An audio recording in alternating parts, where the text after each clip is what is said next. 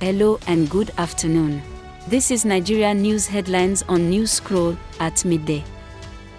Visit app.newscroll.info and you can leave your opinions, ask questions, and share your knowledge with the growing community.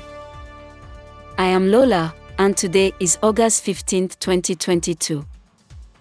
Here are the top Nigeria news headlines, filtered from multiple sources. Number 1 There is no law that forbids me from serving as the APC's campaign spokesman, says Keyamo. Report by Channels TV. 2. The Inspector General of Police orders for the immediate deployment of security operatives to schools and hospitals. Report by Nairametrics. 3. Governor Akeredolu insists that the South will produce Nigeria's next president in 2023. Report by PM News Nigeria. 4. 18 terminal port operators owe the federal government 1.61 billion naira.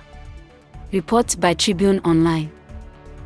5. The NDLEA has arrested a total of 611 drug traffickers from January to July 2022 in Kaduna State.